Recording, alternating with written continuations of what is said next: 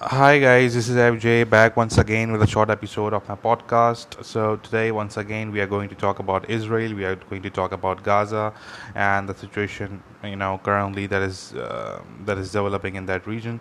Um, so as we all know that uh, you know these uh, jihadist uh, militant groups based in Gaza they've been launching IED balloons into Israel and uh, you know there's there's this impression among some uh, very dumb people that uh, these IED balloons are actually a laughing matter and you know Israel is overreacting and shouldn't retaliate against these uh, you know IED balloon launches.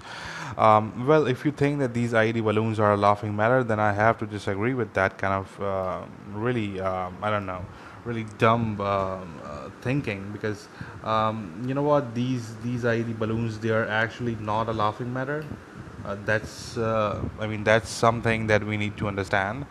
Um, and uh, I mean we call them IED balloons because they are essentially um, balloons attached with IEDs okay? And um, they are they are basically designed to explode um, uh, you know at a certain point. And um, different uh, triggering mechanisms are used in these IED balloons. Um, some of them are, uh, you know, rigged with uh, hand grenades. Um, the others are, uh, you know, rigged with some other kind of explosive material.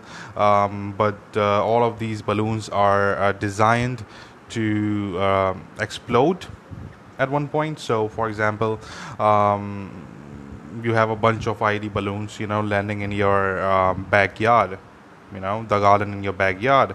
Um, and uh, so basically your garden can be can be set on fire. And your whole house can be set on fire eventually. Um, uh, if, if action is not taken uh, by obviously the the you know the emergency services. So um, um, just very recently as we all know that um, an IED balloon uh, landed uh, a bunch of IED balloons actually landed uh, in an Israeli city, um, and uh, a fire was caused in southern Israel. A fire was caused uh, in a kindergarten. You know, it was a, it was a school. It was a kindergarten for uh, for kids, and uh, luckily there were no kids present over there at the time. But just imagine. Just imagine what kind of damage they would have done if there were kids present in that uh, kindergarten at that time. So yeah, um, these IED balloons can actually do a lot of damage, and they have been doing a lot of damage. Um, they've been burning. Um, acres and acres of uh, agricultural land um, and um, of course they you know they they haven't they haven't caused uh, any death so far but um, but I don't know why why there are people who think that um, just because Israelis are not dying, so they shouldn't react against something. Uh, I don't know why some of these people really want to see dead Israelis for some reason. I, I really don't have any idea. They, they these are probably Jew haters. I, I, I can understand that, but uh, there are some people out there who who are really um, going miserable uh, just because Israelis are not dying they they desperately want to see Israelis dead. Um, and uh, yeah, so so here's the thing: Israel builds itself up. It has its uh, you know it has its uh, defense capabilities, it has its uh, offensive capabilities, um, and so on. On the other hand, um, Palestinians, thanks to their corrupt leadership, um, they did not build themselves up, and they they they you know I mean, they have these uh, these lousy rockets that they fire from Gaza, and, and a lot of times these lousy rockets they actually you know fall within Gaza, and they end up hurting Gazans instead of Israelis. I mean, that's the kind of thing that we are talking about. So um, th- these these militant groups based in Gaza, they are not just a threat uh, to Israel; uh, they are also uh, the threat to they're also a significant threat to uh, Gazans living in Gaza. So uh, the point is that we, we really can't blame Israel for being able to defend itself in a much better way as compared to Palestinians. Um, really can't do that. I mean, that would be insane to do. Okay, um, and uh, but yeah, like I said, there are obviously some people out there who desperately want to see dead Israelis. You know, um, and. Um, you see, the thing about these IED balloons is that they do not differentiate between um, a civilian and a soldier, right? These IED balloons do not differentiate between a child, between a woman, between a man, or between an elderly person. Uh, these IED balloons do not differentiate between a kindergarten or a military base or a hospital. Okay, so that's the thing. Uh, this is why we call Hamas um, and all those, uh, you know, all those militant groups based in Gaza. That's why we call them terrorist groups. Um, just just ignoring for a moment that Hamas and you know some other groups based in Gaza, they're actually designated terrorist groups. Um, even if we ignore that for a moment, the reason we call these uh, groups terrorist groups is because they do not differentiate between an Israeli civilian and an Israeli uh, soldier. They do not differentiate between an Israeli woman and a man or a child. As long as it is an Israeli, they want to see that person dead. You have to understand that. These IED balloons, which are launched from Gaza, they enter Israel and they land wherever they land okay these are not precision missiles that are you know that are being fired just the same way these lousy rockets that are fired by by hamas and by other militant groups from gaza um, those rockets too they're fired indiscriminately um, they, these militants they are not targeting any Israeli military base. They are not targeting any um, Israeli uh, military vehicle or an Israeli um, military checkpost. No, they are simply firing these rockets into Israeli cities indiscriminately, and they don't care. They don't give give a rat's ass that you know where that rocket ends up hitting, right?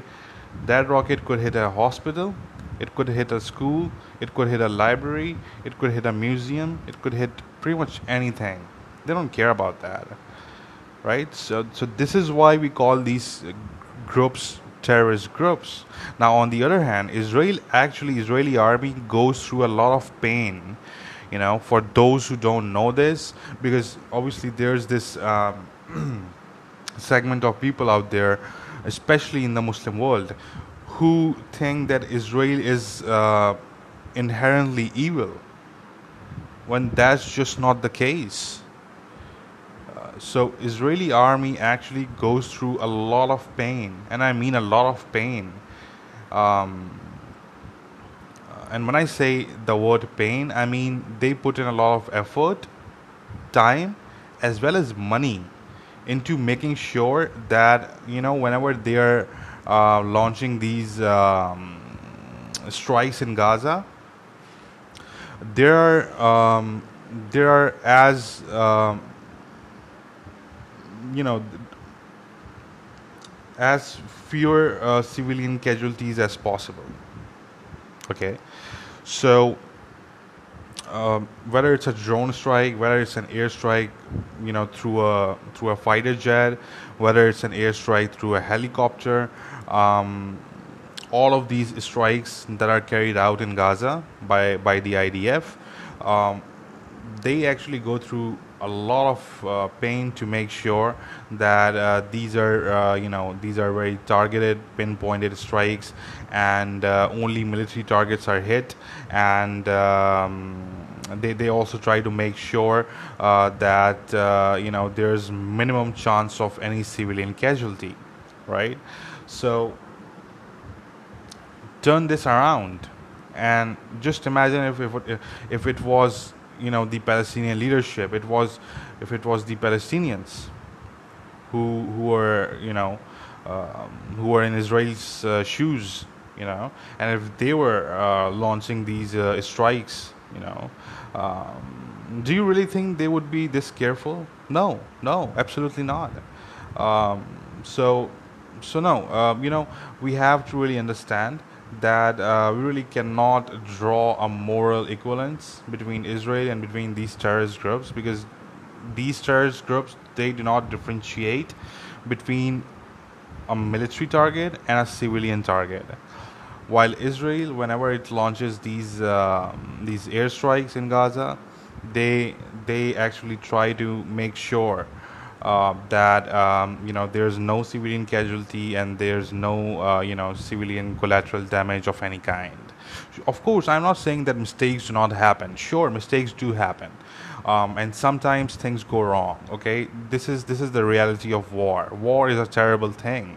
Okay, war is terrible for for all sides involved in it okay? There's no denying that. But the, but the point that i'm trying to make is that there's one side which intentionally targets civilians and there's the other side which goes through a lot of pain to make sure that only military targets are hit. And so there is no moral equivalence between these uh, two sides. Some people uh, you know they they sell this narrative that israel is inherently evil and you know i say to them that nobody is inherently evil just like nobody is inherently good okay? All of us basically exist somewhere in between you know? We have a lot of good stuff in us and we also have some bad stuff in us right? But but the terrorists who do not discriminate between a child between a woman between a military target I think those terrorists, you know, it's safe to say that these terrorists are inherently evil. If, if there's a side which is inherently evil, it is these terrorists. Other than these terrorists, you know, Israelis and Palestinians, both the people on both the sides of the conflict, they are not inherently evil. Okay? They are just trying to live but it is these terrorist groups. Now, just ask yourself what really are these terrorist groups gaining? What are they gaining by launching these IED balloons and you know these rockets from Gaza? Because most you know more recently we saw these uh, rocket launches also um, you know from Gaza, and obviously Israel retaliated against those uh, rocket launches. So. so again, ask yourself, what are they really gaining from it? They're not gaining anything from it um, Palestinians are suffering because of this kind of attitude. That's one thing, but they're not gaining anything out of it, um, except this is a blackmailing tactic as far as these uh, militant groups, including Hamas, are concerned. You see, Hamas wants that sweet, sweet Qatari money, and Hamas will, will, will go to any length to get its hands on that money. Basically, you have to understand that. Um, you have to understand how corrupt are Hamas leaders. Okay, these are people who have villas in Qatar, uh, who have these expensive apartments in, in, in you know uh, multiple European countries, and so these people are extremely corrupt people. Okay, and they want that Qatari money, and Israel has been blocking that Qatari money so far. So they are basically trying to blackmail Israel into allowing you know uh, the flow of Qatari money into Gaza. So today we heard that a Qatari envoy will be traveling to Gaza to um, to negotiate with Hamas and with other uh, Gazan uh, militant factions. Um, you know, this Qatari envoy will be traveling to Gaza um, in the coming week.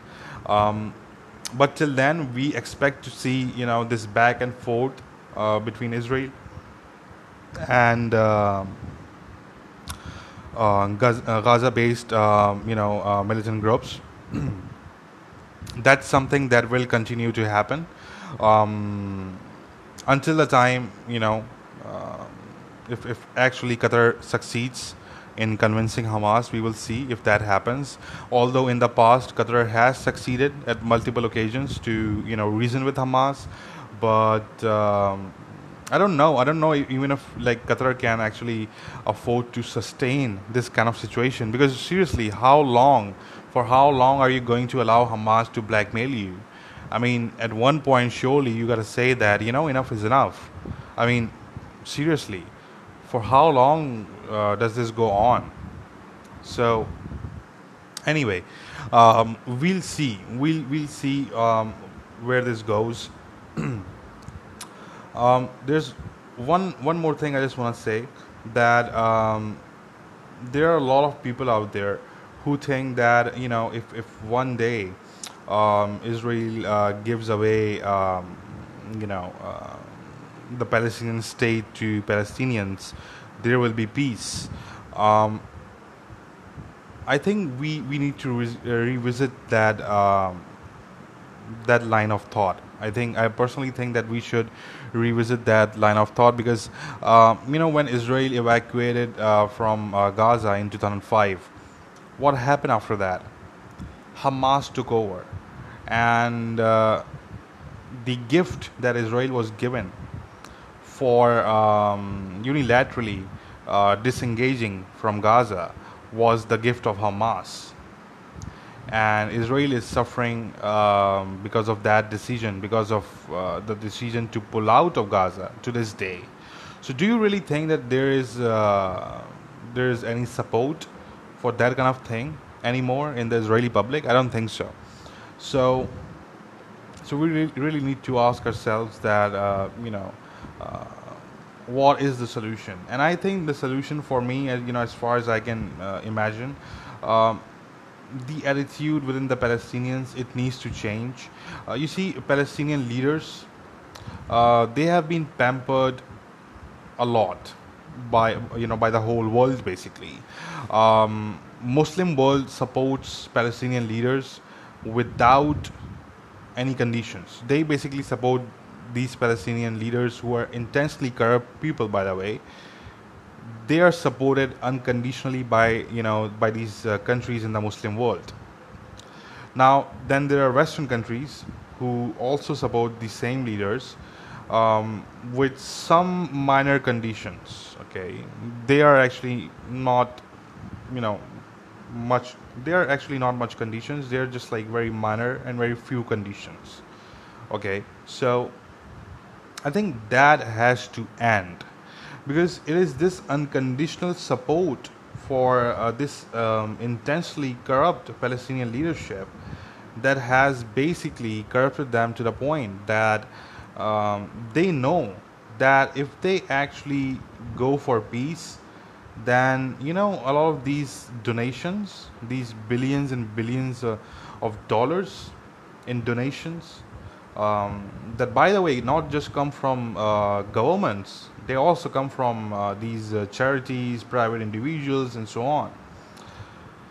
So these billions and billions of dollars in donations palestinian leadership knows that it will end if they actually achieve the the goal of you know getting the palestinian state for themselves.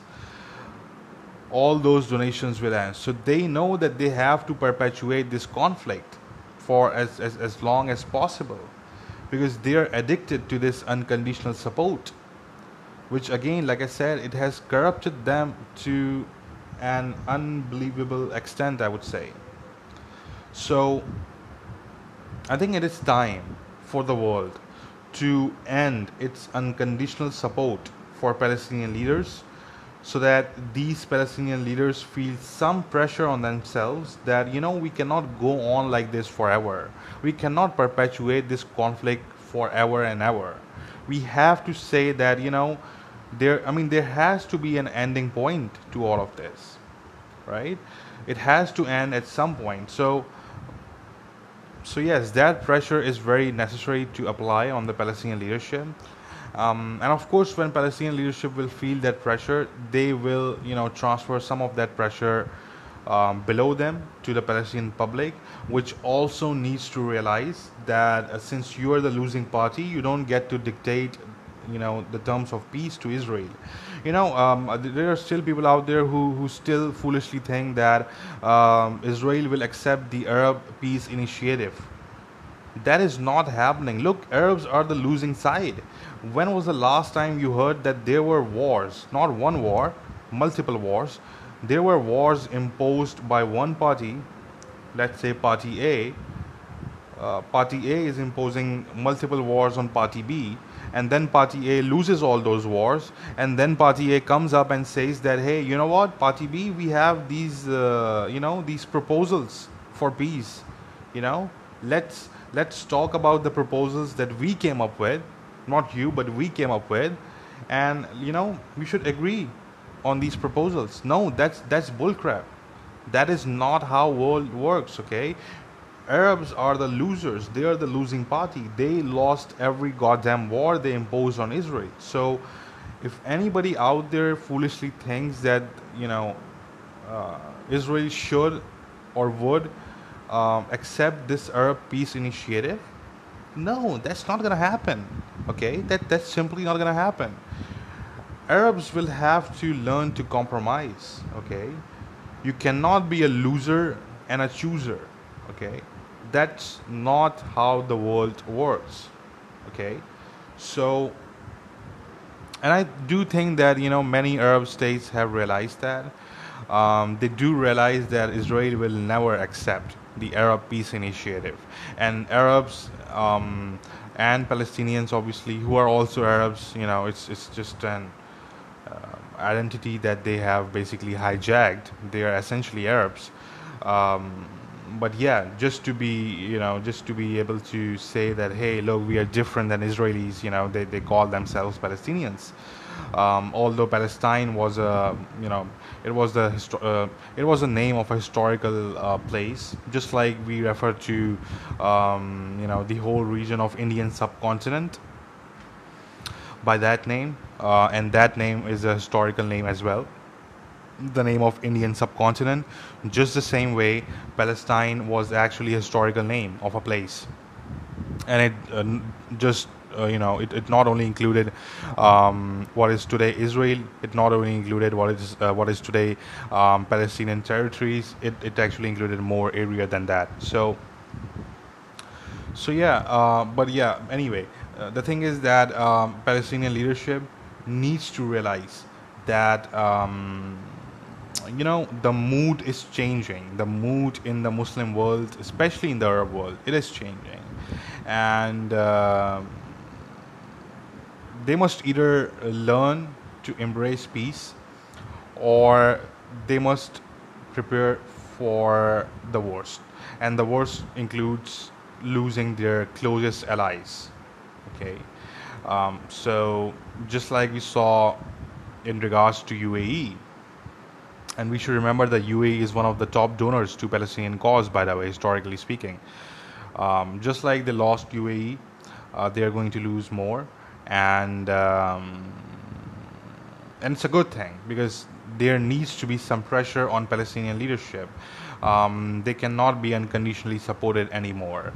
Um, so yeah, I really hope that countries out there, uh, really, you know, uh, the governments in these countries, especially in the Muslim world, they get back in their senses and you know they realize that um, how bad, uh, you know, uh, how bad uh, has their um, unconditional support been for the Palestinian public, you know, the, the, the average Palestinian out there who just wants to live uh, with dignity um, and uh, who just wants to have their own state. Um, how bad this unconditional support for the Palestinian leadership has been for an average Palestinian. Um, once these governments realize that, uh, you know, I'm sure um, their attitudes will change and they are already changing so that's a very good thing. Anyway guys um, this is it for today. Uh, let's hope that things really calm down between israel and between hamas um, slash other um, militant groups based in gaza. Um, but we'll see where that goes and we will definitely follow up on that. Anyway guys take care. Uh, i'll be back very soon. Bye bye